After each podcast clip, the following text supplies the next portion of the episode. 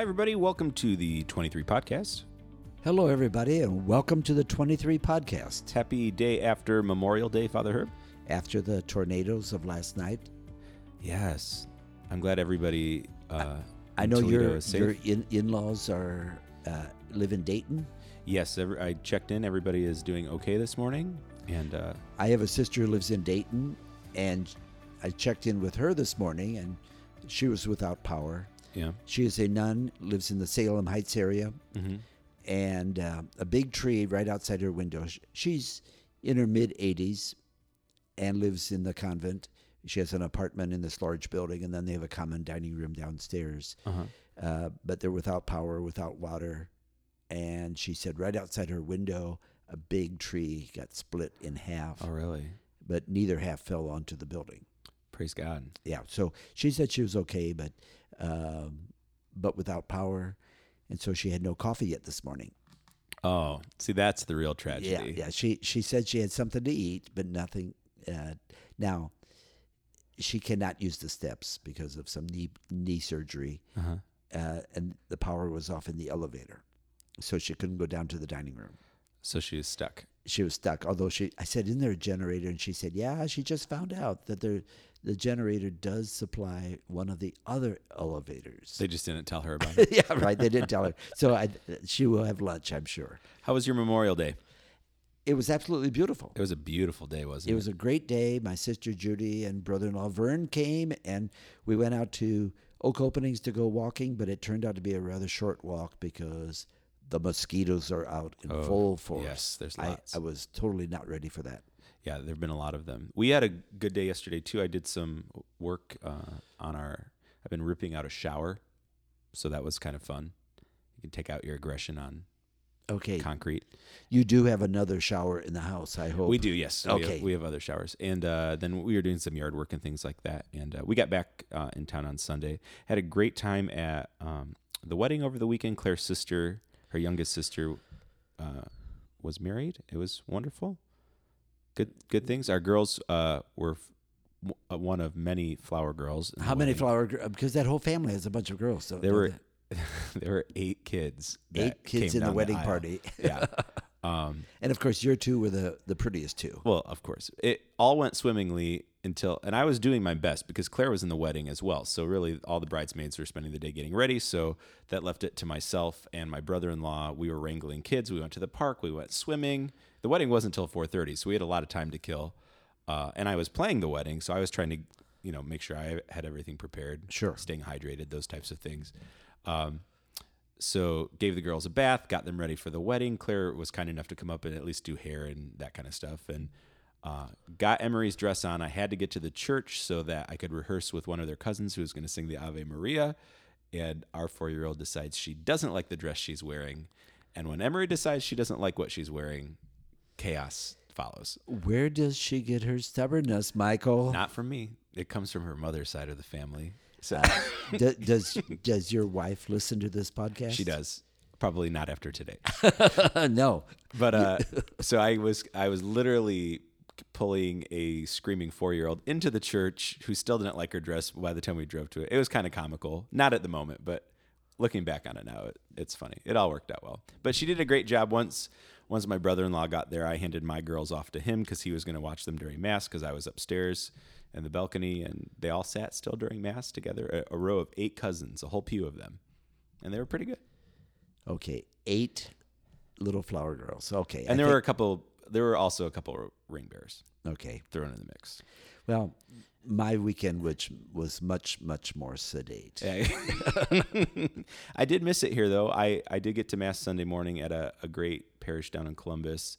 Uh, and I just enjoyed being with that community and It's fun to be in the pew once in a while, isn't it? actually it was it was really nice just to allow the music to to minister to me and uh, just to go and to to soak in the scripture readings and to receive communion was just what I needed that morning. Okay, so here we are. That we're recording this on Tuesday. This Thursday will be 40 days since Easter. Hard to believe. 40 days since Easter is Ascension Thursday. Thursday. 40 days is always a Thursday. Mhm. For about 20 years now, in this country, we have moved the Feast of the Ascension to the subsequent Sunday Some other countries had done that before us, and that's always holy days are always controlled by the countries. That's not anything new. Uh, and the reason for it is so that people can celebrate the entire Easter celebration. So Easter Sunday, Ascension, and the following week Pentecost. Because people weren't going to mass on the holy day. Well, a lot of times people were not able to. Sure. Yes. So it really gives it uh, a lot more uh, credence, opportunity, celebration. But here's my question: yes. When it was on Thursday, Yes. back in the old days, Mm-hmm. especially if you lived in a rural community, Mm-hmm. what were the Monday, Tuesday, and Wednesdays called? The Monday, Tuesday, Wednesday before Ascension Thursday. I don't know the answer to this question. Or they were called Monday, Tuesday, Wednesday. What? But no, they had special days Why? Why in just a rural community? because you'll get the when you hear the answer. They were called rogation days Oh, from the word rogare in Latin, which means to pray. okay. and it was in the rural parishes because they would pray for the crops.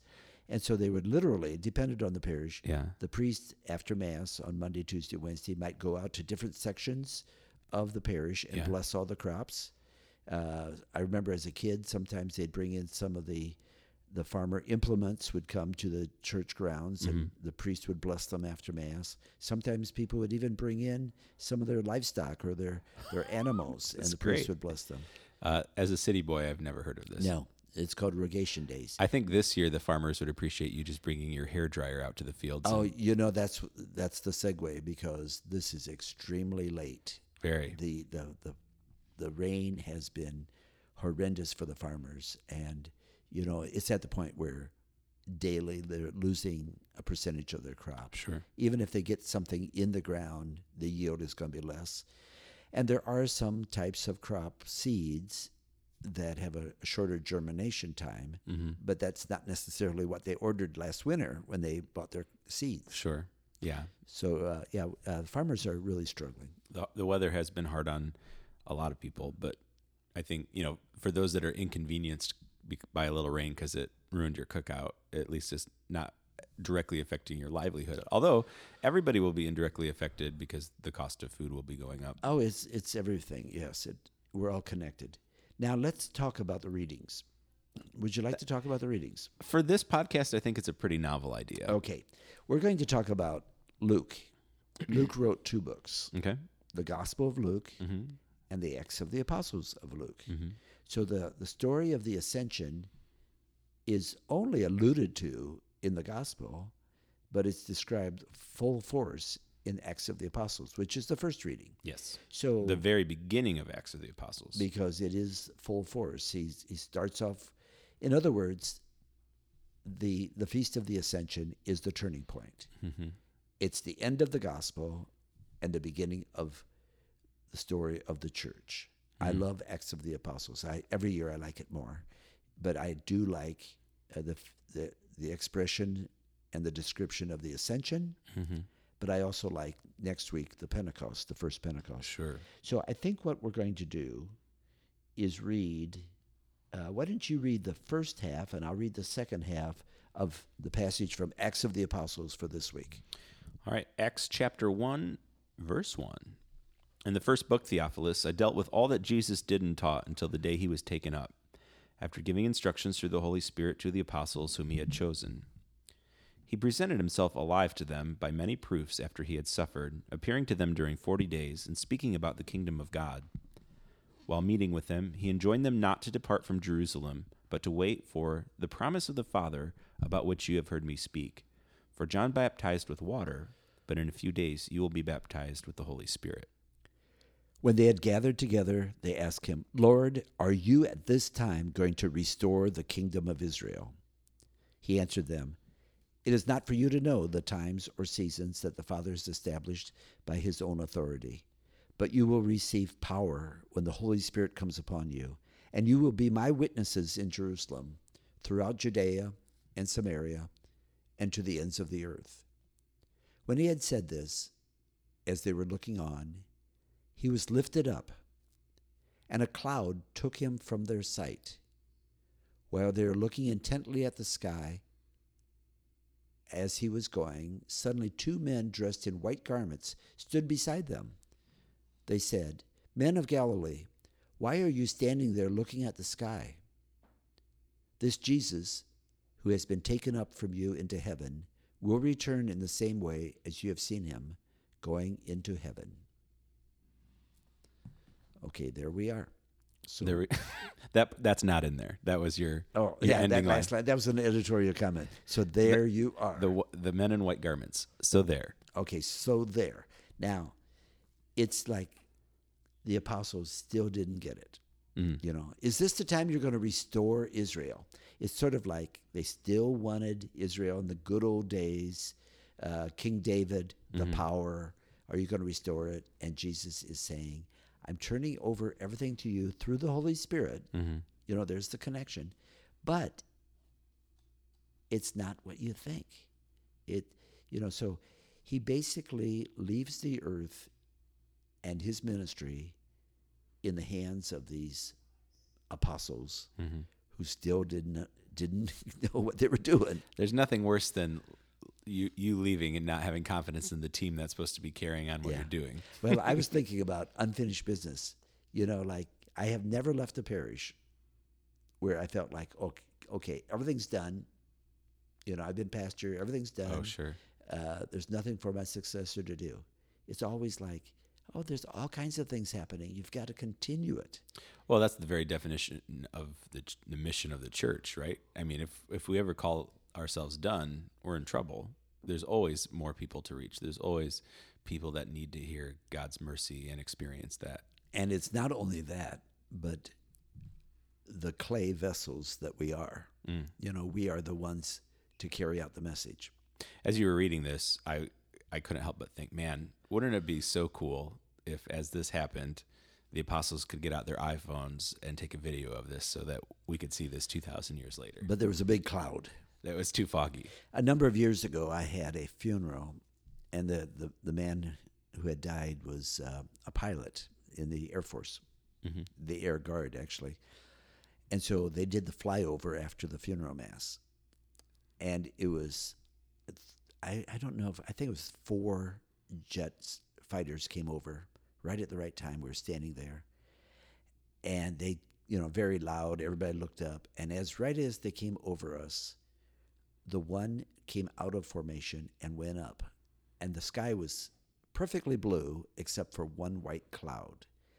And the one that came out of formation went into the cloud and just totally disappeared. And I kept on watching, thinking it's going to come out on the other side or something. But apparently, the the flyer had gone so high that he was no longer visible Wow.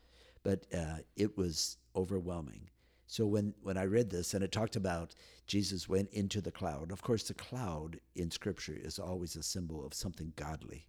You know, it's beyond our senses, it's a mystical. So Jesus is uh, disappearing from sight.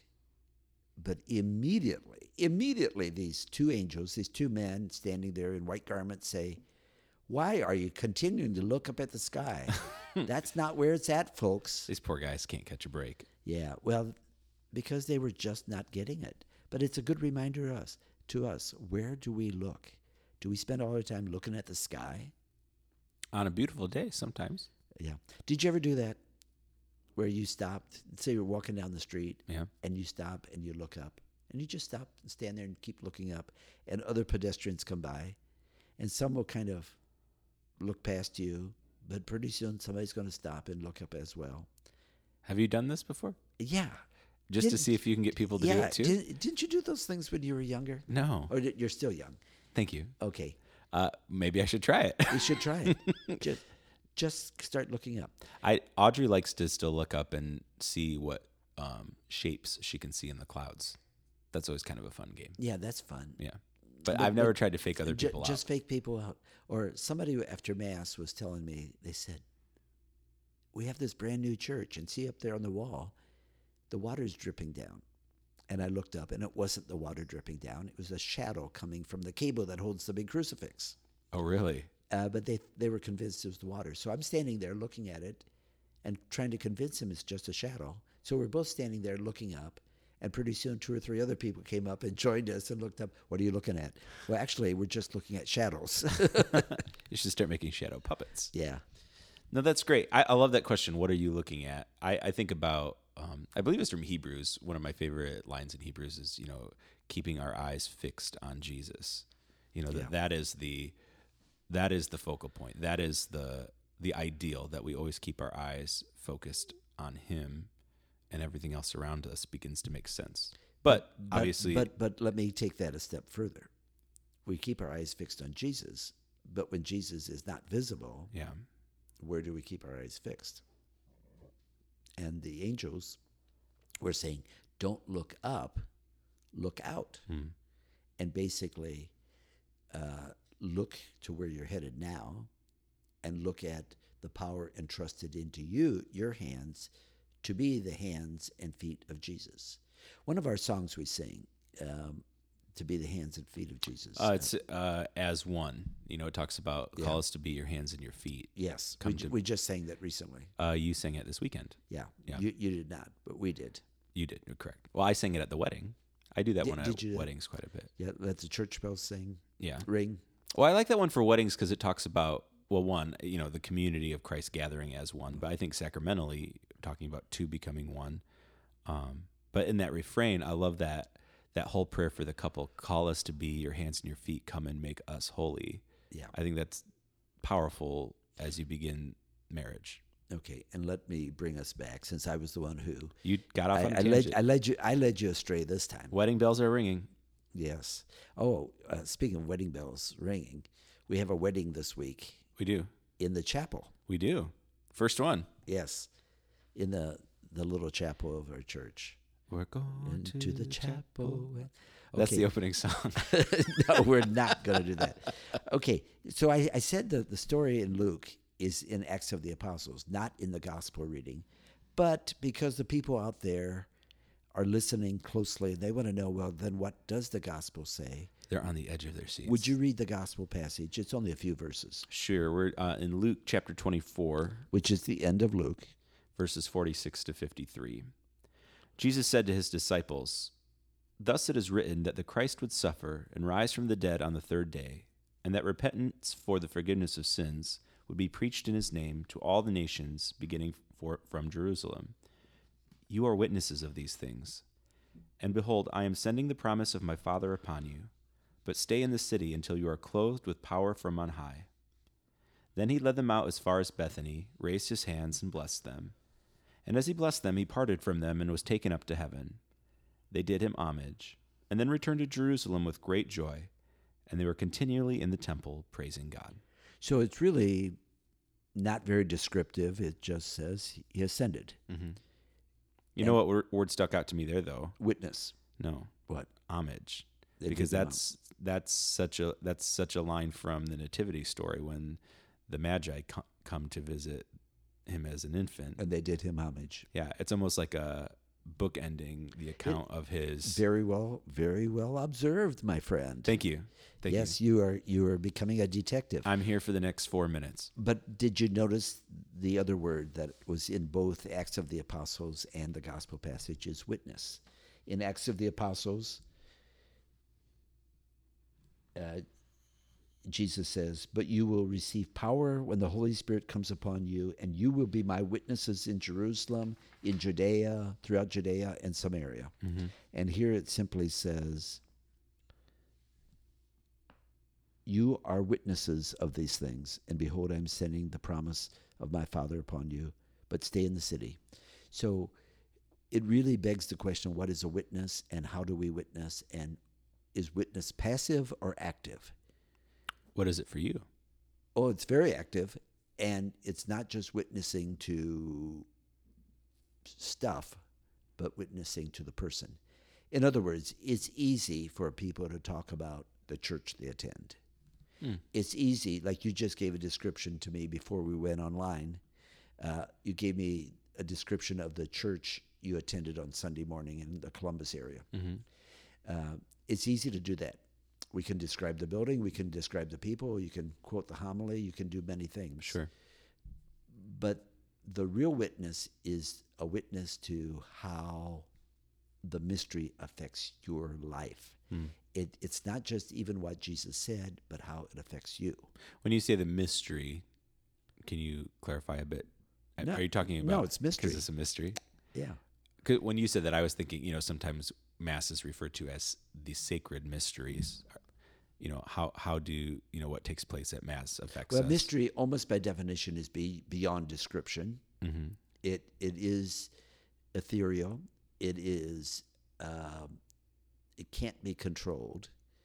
So that when I say we say that mystery affects us, but I can talk about how maybe my heart is filled with hope. hmm Maybe there's there's joy.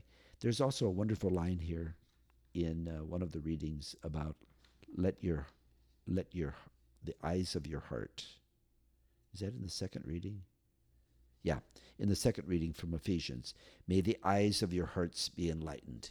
So it's it's really uh, that whole idea that it's something happens inside you, hmm and you wit you witness to the the activity going on, Mhm. the fermentation of the Holy Spirit, uh, the bubbling up. The of course everything for me comes back to coffee. So the perc the perca- the percolating The coffee percolation. pot, yeah, the percolation that it is happening inside, and I think that's the Holy Spirit. And so we become witnesses not only to what we saw Jesus do, but how we are changed because of it. And the only reason that you and I are sitting here today talking about this is because there have been people in our lives that witnessed to us how Jesus changed their lives, and now we're doing that to other people. And that all goes back to the ascension. All right, go out, go out and tell the good news. Go out, go out. Are we singing that? We are this weekend. Okay. Hey, thank you everybody for listening.